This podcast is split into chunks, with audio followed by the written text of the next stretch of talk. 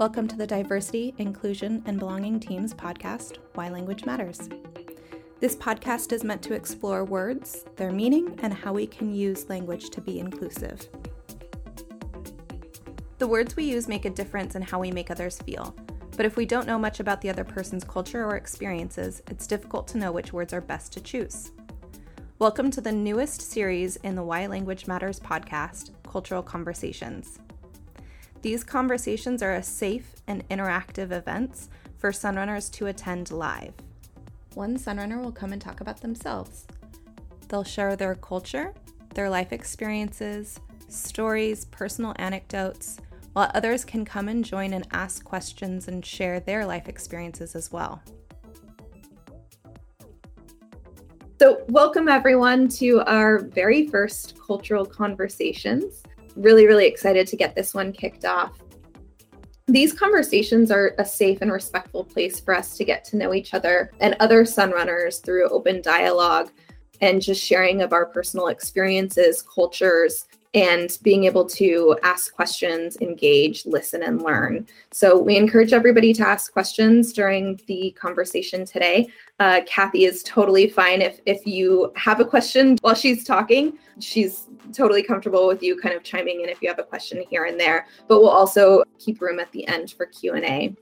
I'm Nicole Doyle. My pronouns are she, her, and hers. I'm located down in Orange County, California, so Southern California, and I'm the program lead on the Diversity, Inclusion, and Belonging team.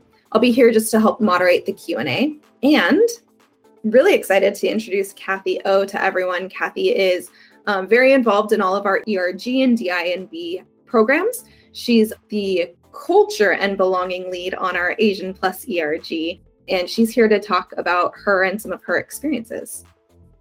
Thank you, Nicole. Hey everyone, my name is Katherine Oh, but you can call me Kathy. My pronouns are she, her, hers, and I'm a retail sales supervisor and the Asian Plus ERG culture lead, like Nicole said, and I'm based out of Chicago, but I'm originally from California. Who you see today is not who I'm going to describe to you today, but spoiler alert, today I am very proud and confident to say that I am a Korean American woman who loves and embraces her cultures. This is a story about East meets West meets Midwest. So my parents moved to from Seoul, or Seoul as we call it, in the early 80s. And we had the typical immigrant struggle story, which I won't get into all the details, but I do want to go over some of the origin story, right? From early on, I've lived in Koreatown in LA as a baby, and then I moved to Downey, which is east of LA, and I grew up there until about 13. I only spoke Korean until the age of 5, and after about 1 year in kindergarten, I pretty much only spoke English, just complete flip-flop, and I spoke what I would call Konglish with my parents, which is a combination of Korean and English. Downey at that time was predominantly Hispanic, and so all of my friends growing up were Hispanic. And I wasn't bullied for being Korean, but I definitely knew that I was different. When I was a kid in middle school and elementary school, I, instead of embracing or defending my heritage, I kind of rejected it. And I would essentially, beat them to the punch, right? So I would put out the jokes myself before anyone else could say it. When I felt, I was like, oh, I feel a joke coming on, so let me just beat them to it. I'd say, oh my gosh, I know, I'm such a fob. I'm so good at math. Fob meaning fresh off the boat. Or, oh my gosh, I know, totally, my eyes are so small that I can't see. I would bully myself just so that I wouldn't let anyone else bully me.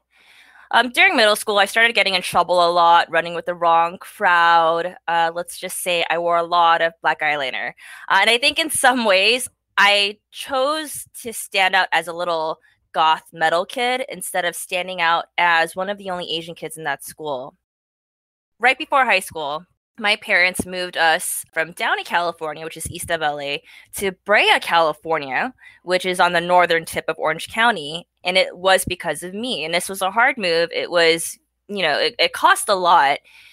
And we were never financially stable for most of my childhood. And they thought that they were doing what was best for me. And of course, looking back, it was. However, in that moment, when I transferred, I was so resentful. I was just finding my own identity finally, you know, starting to embrace who I was. And then all of a sudden, I was thrown from a mostly, Hispanic school to a mostly Caucasian and Asian school. And then I felt even more out of place because there were other Koreans, which you would think that's great.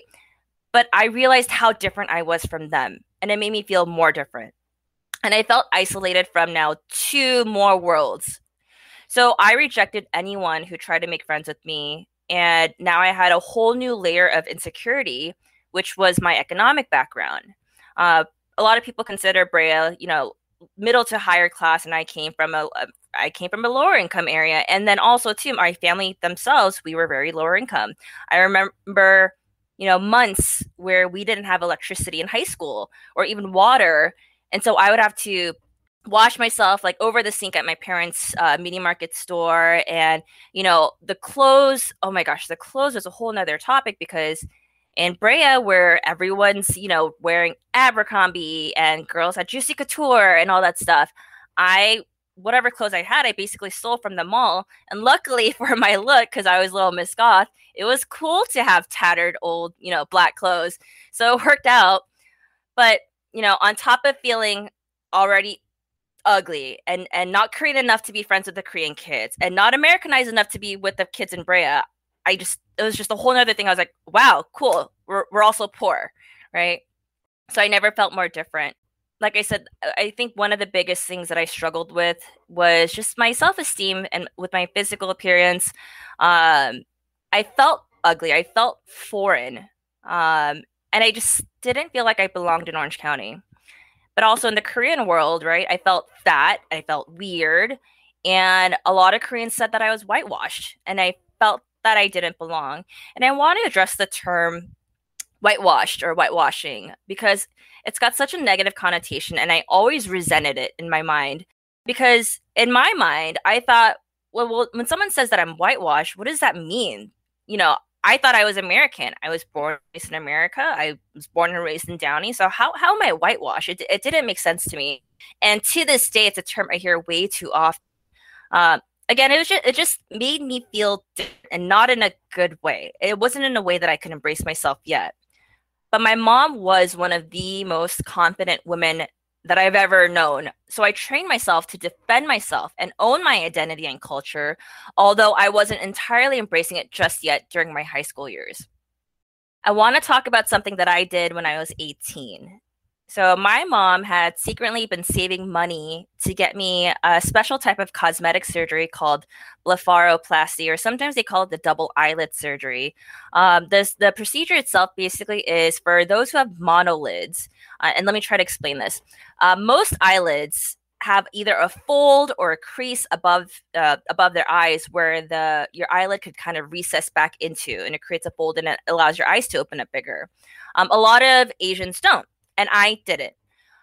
So what that means is instead of having like an area, a crease or a fold for the skin to recess back into, it just kind of like, it just crumbles up or doesn't let you open your eyes as much. So you might be thinking, you know, if y'all were struggling so much financially, why would you get this cosmetic surgery? Well, this surgery is very blasé, very commonplace in South Korea. It's almost like getting braces, or like I would even see like getting your eyebrows waxed. It's not something where you have to question morality or anything like that. It's a very simple thing. So one day in an illegal surgery room in the back of a skin clinic above a pho restaurant in Garden Grove, I got my eyelids sliced open, stitched, and cauterized, all while being totally awake and feeling most of the pain. It was pretty gruesome. I won't get into the details. And I don't want you to think that I made a bad choice or that my mom's a horrible mom for putting me through that. She saved and borrowed money. And because this is something I begged for years. Once I found out about this surgery and I realized my sister had the surgery, I begged for it. And I don't regret it. I do wonder why I was willing to go through so much pain at such a young age to look a certain way.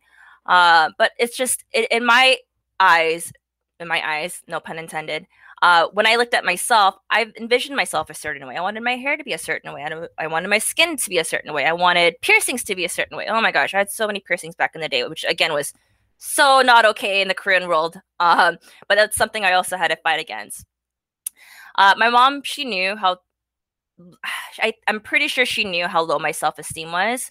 I don't think that she understood that it was deeper than just how my eyes looked and how I wanted to put on eye makeup and stuff like that.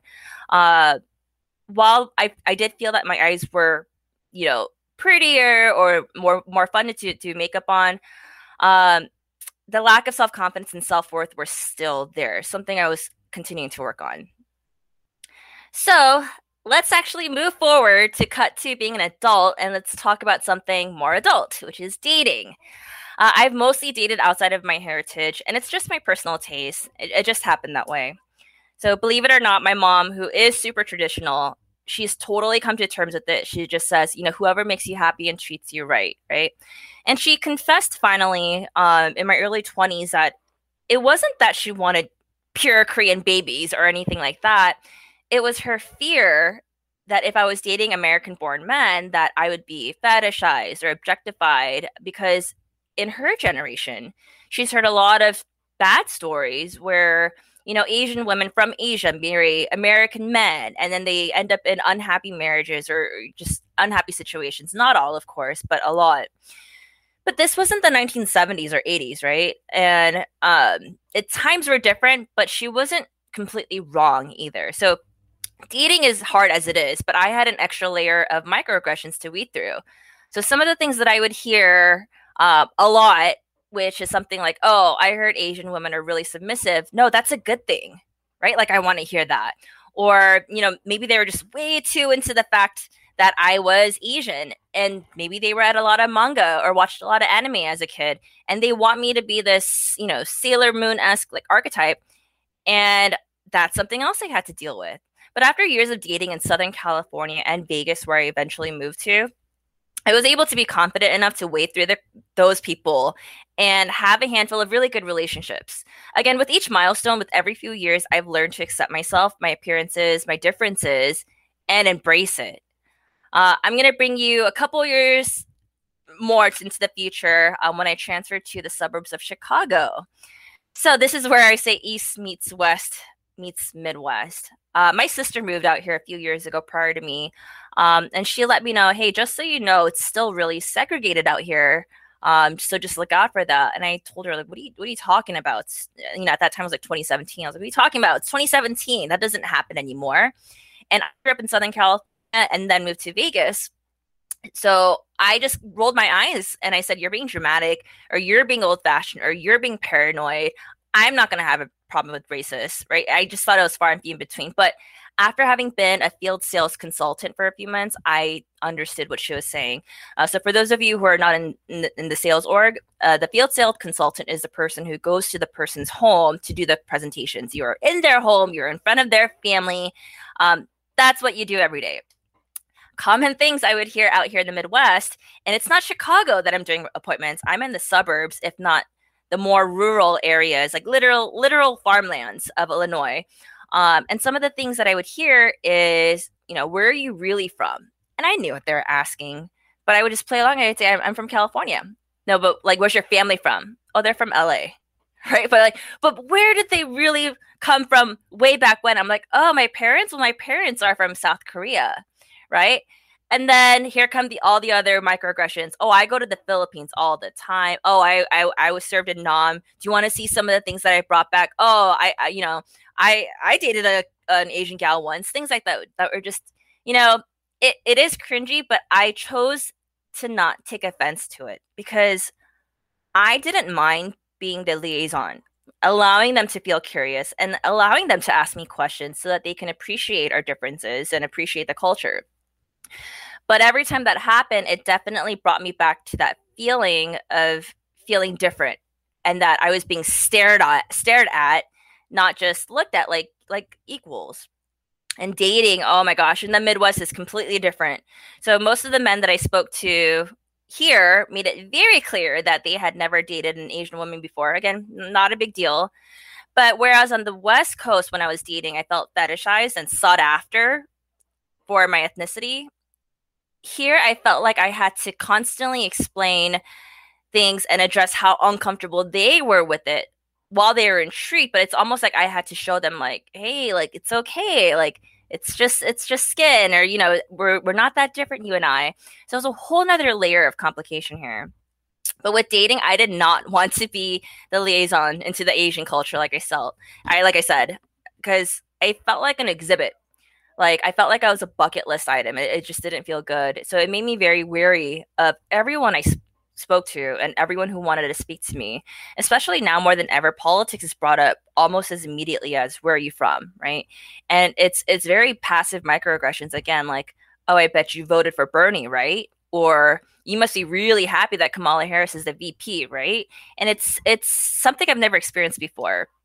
And in the past, you know, my younger self, I can see how I would have beat them to the punch, right? Like I did when I was a kid, and say like, oh, like, you know, I'm not one of those Asians. I'm a cool Asian. Or like, no, I don't think that way. I don't agree with that. Or I'm not a crazy liberal, or whatever it is. I could see myself doing that if I was that older self. But now I don't play into those oppressive questions. I stand up for myself if I feel uncomfortable. I don't get mad, but then sometimes I'll just toss the question right back. And especially with sales, I've learned that question-based connections are the way to go. So when someone asks a question, I'll just ask them a question right back and ask them to clarify and try to get to the root of what they're asking. And sometimes they drop it all together. I think they realize, you know, this isn't something that I would ask anyone else. So why am I asking this of her? This goes the same for non-dating situations too, like with friends, strangers that I meet out, people that I interact with on a daily basis. And honestly, it empowers me to know that although they have a perception and an archetype of me in their heads, what I know is me. I know me. I don't know you, but I know me. I don't know what you think of me. And if you don't know me, you can ask a question and I'll tell you about me. So I know me. I'm going to tell y'all about me. I'm a hobby miniaturist. Yeah, this is something that most of my friends don't know. I like to make teeny tiny things out of wood and paper and glue. It's a really big part of me. I love arts and crafts. I love bad food, like really bad food, like chili cheese fries. I love sweet potatoes and kimchi. If you haven't tried it, it's really good. Deep fried Oreos. I love chihuahuas, like the really old ugly ones that no one adopts. I love K-pop. I love thrash metal. I love Howard Stern. I love 90 Day Fiancé. I'm messy. I don't always work out. I like to wear a lot of makeup, even if, you know, the occasion or the place doesn't call for it. I don't dress conservatively.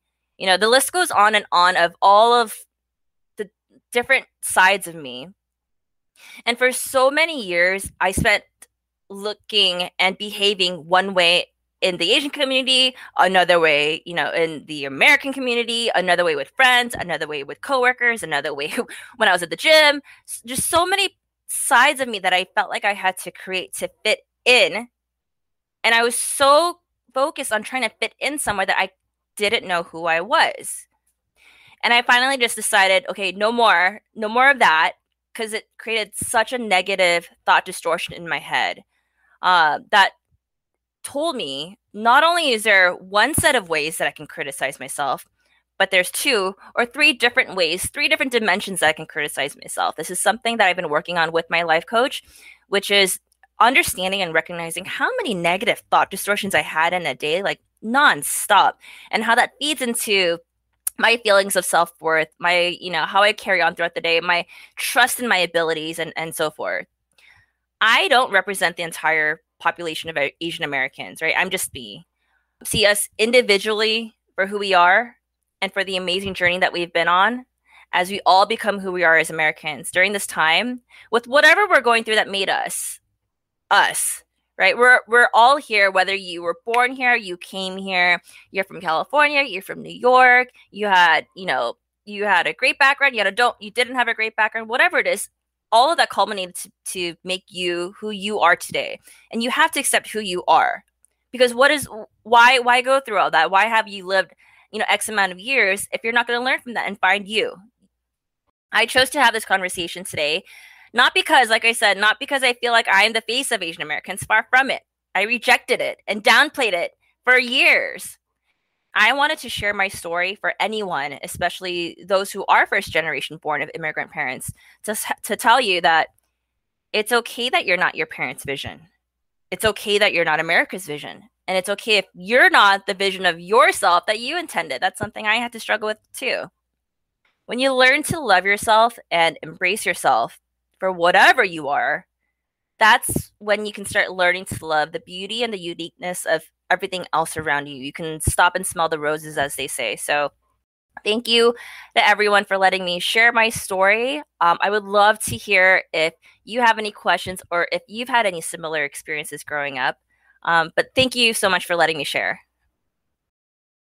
Thank you so much, Kathy. I was particularly enthralled by your entire conversation and just your whole journey. So really, really appreciate you sharing that with us. And I'll open it up for Q&A. So if you have any questions for Kathy, if you have any other similar experiences or stories that you'd like to share, we'd love to hear it. I do get a lot of questions about the surgery that I had.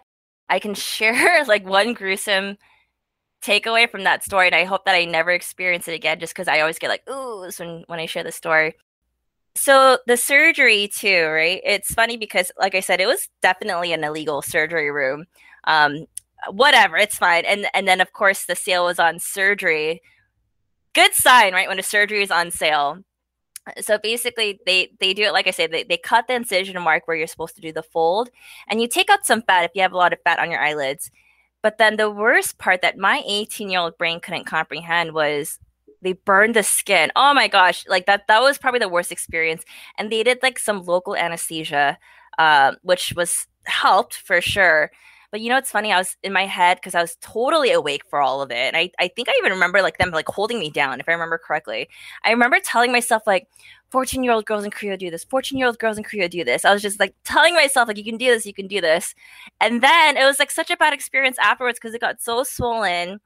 And then I went back, you know, however many days to get the stitches removed. And then they forgot a stitch. So one of my eyes stayed like huge for like another 2 weeks. And they kept telling me it was going to go down. I go back. They start digging around. They're like, oh, we left a stitch. I was like, oh. And then they remove it. And it turned out to be okay. But I was like, man, that's a very shady surgery center. I'm glad it worked out okay. I don't know if it's still there or not. But I always like to share that gruesome story. And if you've never smelled what burned skin smells like, oh, it's the worst. It's like I could relive it right now. It's so vivid. It's so funny that you're mentioning like the smell of burnt skin, because that literally happened recently. Prash, my partner, he had some sort of like swelling on his eyelid that needed surgical removing. So we had to go to the ophthalmologist, and I wasn't sure if like he was gonna be able to drive himself home. I didn't know how invasive this procedure was. So the doctor was like, stay in the room just in case. And then while they were doing like draining the lump, and then he cauterized it, and then that scent, I was like, what is that? I'm like, is his eyes gonna be okay? They're like, he's like, oh no, it's just the smell of burning skin. It was horrific. I totally exactly know what you're saying, and it's so vivid. Like, it's been 12, 13 years since I've had that surgery, and I could smell it. It's like so burned literally into my head that, yeah, you'll never forget that. And the whole like I get a lot of questions about this, especially when someone finds out that I have it. But one thing that I've been thinking about recently is, and I brought it up to y'all on other calls before, my niece pointed it out to me, and she's Korean, she's 4. And she asks questions like, she goes, "Emo," which is aunt in Korean. She goes, "Emo," like, why is your hair like yellow? Mine's black. You know, "Emo, why do you have like, you know, glitter on your eyelid? Emo, why do you have nails and why are your nails so hard?" It's acrylics, right? So she asks a lot of questions. And then she also asked you like, "Emo, like, why are your eyes different than mine?" And she wasn't talking about makeup. And she's 4. So I don't know how to, I don't think, no, there's no way she knows about surgery. I didn't know how to even explain that it was different. And I just said, oh, you know, sometimes their eyes look different. And she said like, well, I want my eyes to look like that. I don't like my eyes. I like your eyes. And it crushed me for a second.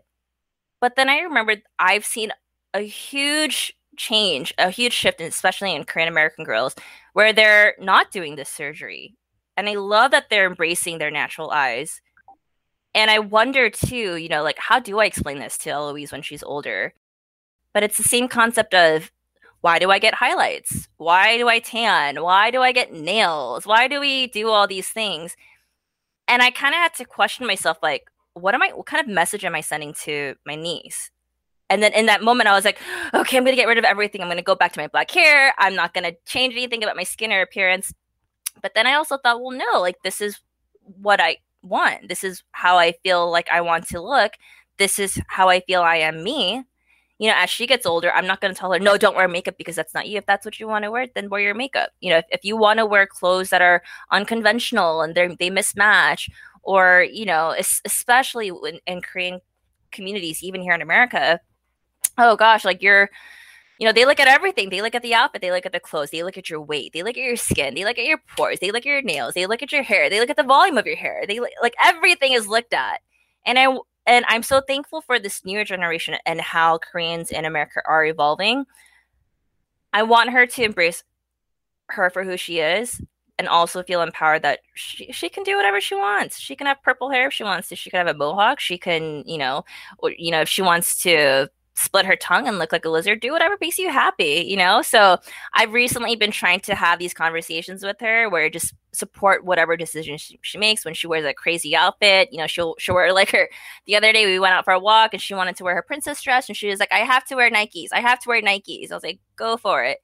So I'm really excited to see how Korean American culture is going to change, especially as there's such a huge population here.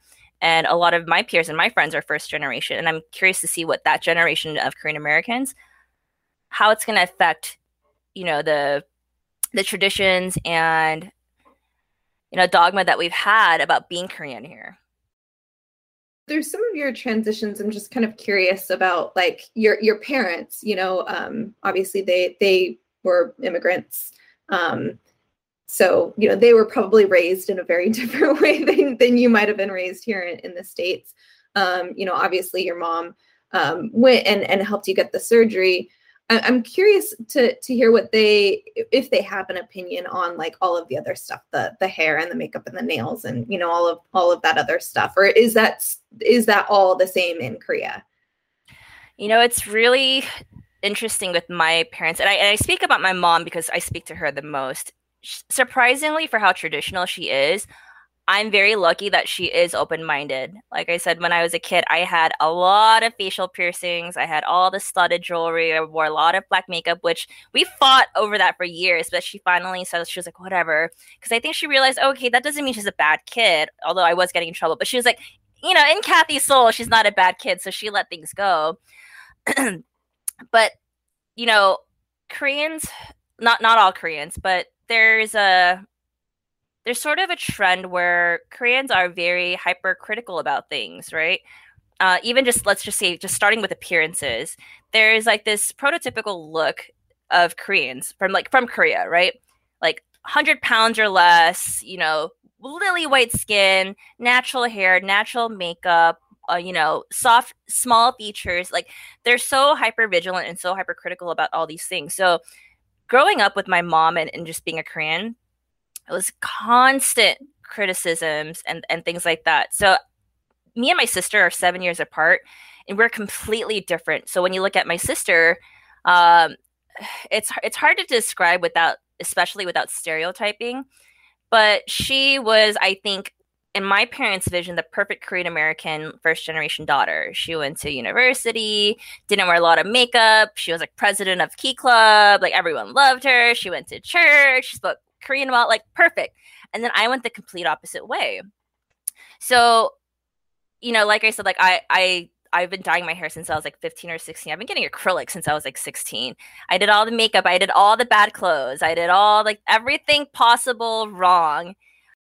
My mom accepted it, but to this day, there's still a lot of critique. So I think, you know, one of the things that me and my mom actually had a conversation about in terms of my self-esteem recently was, you know, they would make fun of me for a lot of things. They made fun of me for the fact that my neck wasn't long. They made fun of my eyes for being so little. To this day, like yesterday, they make fun of me for my teeth being small because I have really small teeth. I have like child-sized teeth. And then there's this TikTok filter where it shows you you know, you can have like what it's, I think it's called like the grinning filter or something. And I was like, look, I have regular sized teeth. And she even made fun of that. So it's this weird culture where we're constantly critiquing each other. And I told her, I was like, hey, can you not do that in front of Eloise? Because she's visiting next week from West Covina. And she's like, why? She got offended.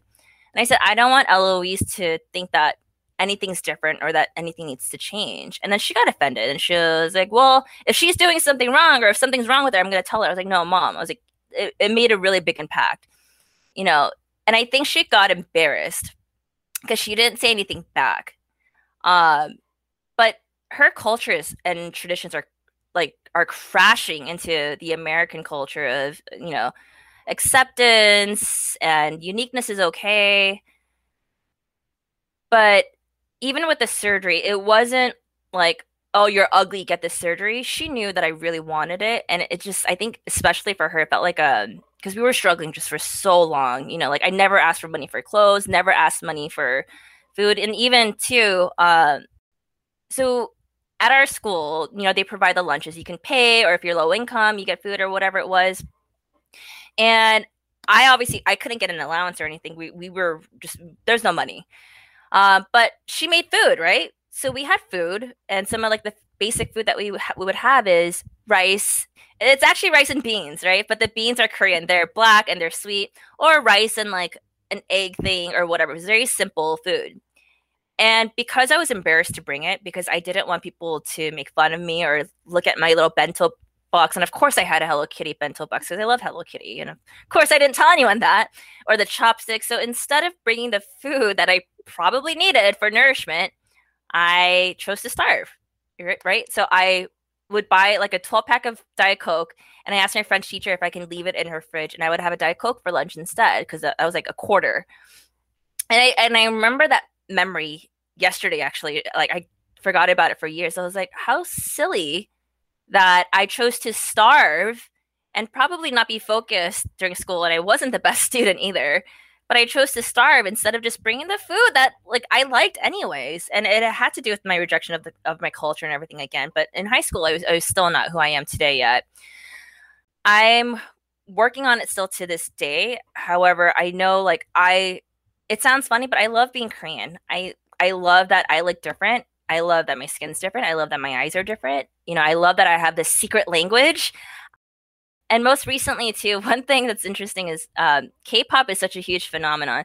And I always loved it, would never admit it to anyone. But now I'm like, I don't care. I'm going to scream. I'm going to like sing BTS or Twice at the top of my lungs while I'm driving. I don't care. It makes me happy. And I wish a lot of times I wish that I accepted myself earlier on, because like I'm thinking, man, all that time that I spent hiding and trying to be someone else, I could have just been enjoying what was in front of me. But that was the journey that I had to go on, you know, to discover myself. So I don't think where I am now is the question that you asked, Nicole, but did that answer your question?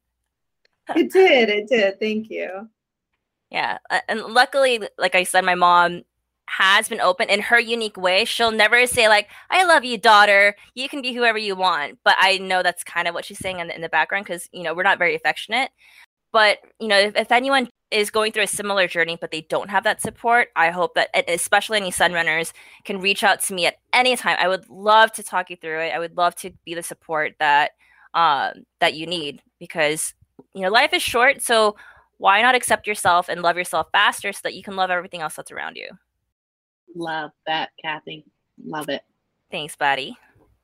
I also have a niece, and how is that the relationship of being an aunt to, you know, this like burgeoning Korean American young woman?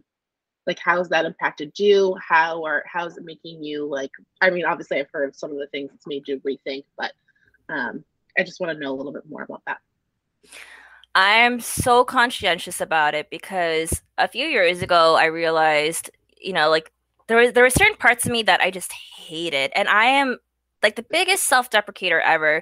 And I just kind of always thought, well, that's just me. That's just how I am. But then someone pointed out, they're like, I don't know anyone who self-deprecates as much as you do. And they're like, I don't even know why you do it. It's not even like, it doesn't even make sense in the context, or, you know, and it's just, it stops the conversation cold. And I was like, why do I? And then why do I? like every little thing there's, you know, and I've been working with a life coach. Some of y'all know, and there's exercises that you might do where they say three things you like about yourself. And I couldn't. And it wasn't just like, oh, let me just see this and get rid of it. I was like, okay, I'm just going to give her a BS answer. But even the BS answer, I couldn't get out. There was skin, nails, knuckles, elbows, nothing. There was not a single thing that I could mutter the words out loud. I was like, wow. Like, okay, I know that if someone else said this, I would say like, what is wrong with you? You're beautiful, blah, blah, blah, blah, blah. But I couldn't do it to myself. And I realized it was because of the way that our family is.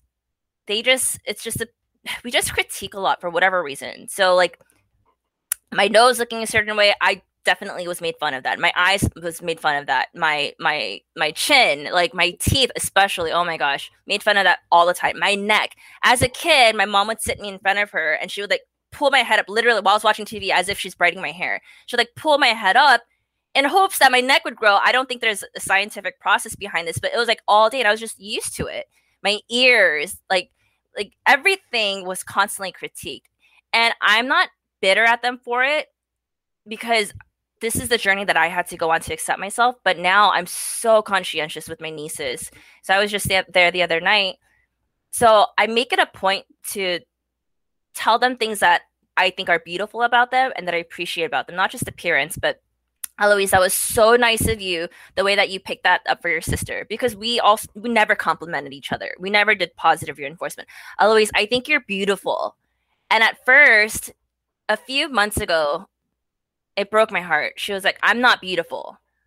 And I said, of course you're beautiful. You're beautiful. And she was like, I'm not beautiful. Don't look at me. I'm ugly. I'm not beautiful. And I don't know what it was, but it broke my heart. And then my sister told me, well, earlier that day, she asked why she doesn't have yellow hair like the other girls in school. And it just broke my heart. But this past visit that I just went, Eloise, I think you're beautiful. And she just like shyly looked up and she's like, thanks. Right. So I think she's coming to terms with it. I want, and really the biggest reason why I moved to Chicago was not for the weather. It wasn't for the baseball or the food. I can tell you that for sure. The one time that I visited them a couple years ago before I moved here, my niece was maybe 2-ish going on 3-ish. And then my other niece was about 18 months. And when I saw them, they looked at me like I was a stranger. And I was like, oh no, I can't do that. I can't have my niece looking at me like stranger danger. So that's why I moved. And I want to be a part of their lives because we didn't have, me and my sister were alone most of the time as kids. So I just want to give them a different experience. I want them to have a sense of community.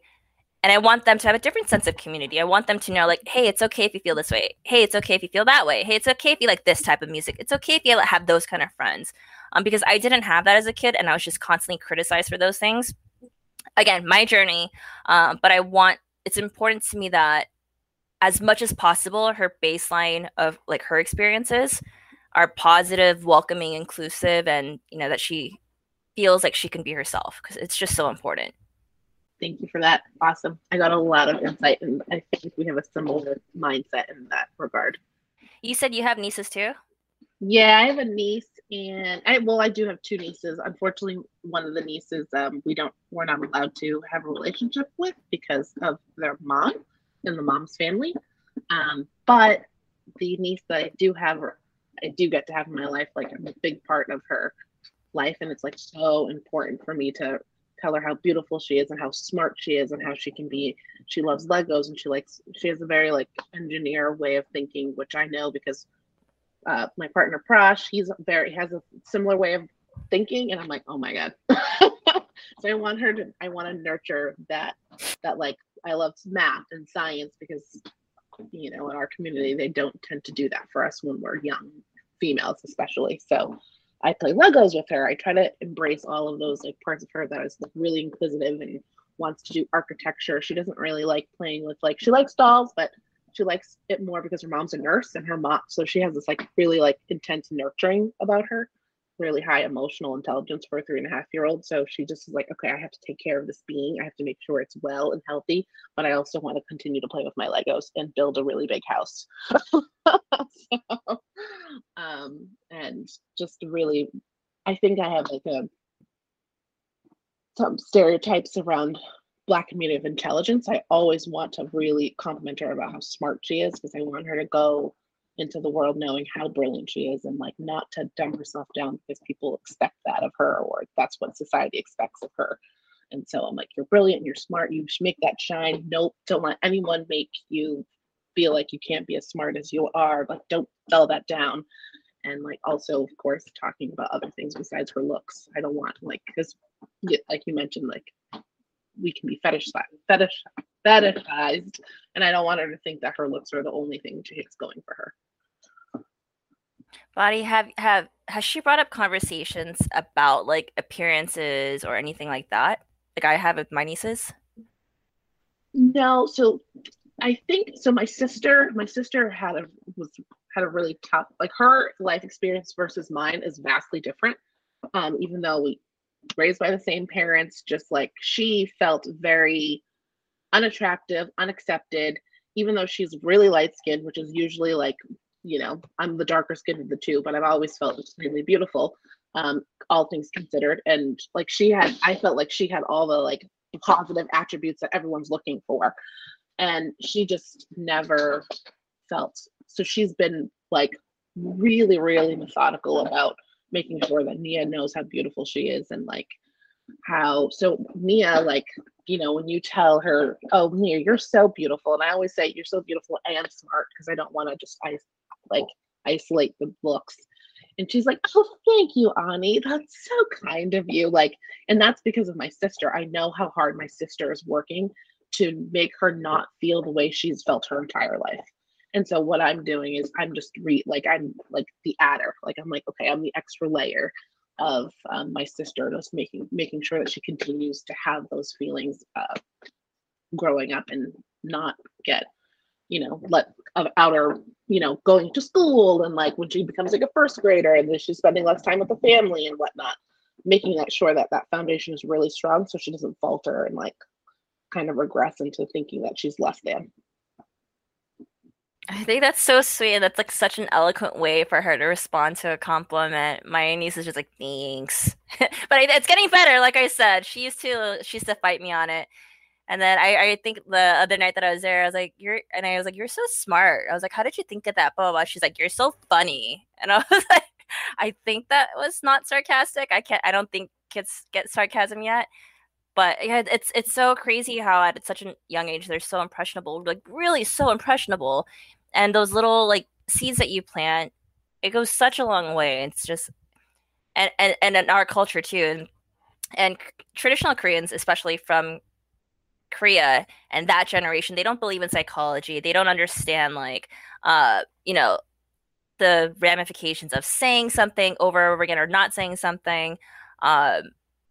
But honestly, I'm so inspired by the way that my sister and my brother-in-law are raising their two nieces, because he's from Korea. My sister's born in LA, but they're just it makes me so hopeful for the future generations of how they're going to just grow children out of like love and positive reinforcement.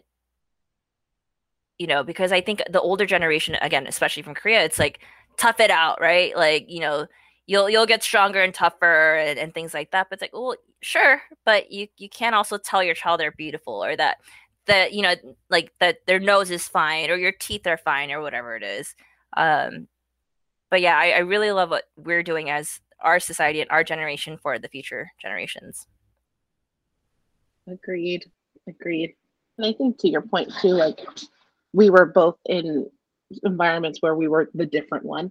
And my sister's made a massive point to put Nia in environments that are extremely diverse. So she sees a lot of young girls that are Black in like varying skin tones and whatnot. So it's like, I think being exposed to that at a young age, realizing, okay, there are people that look like me and like this is a normal thing, helps with building that foundation. I was thrown into a, you know, first grade, I was in the suburbs. So I was, you know, the only.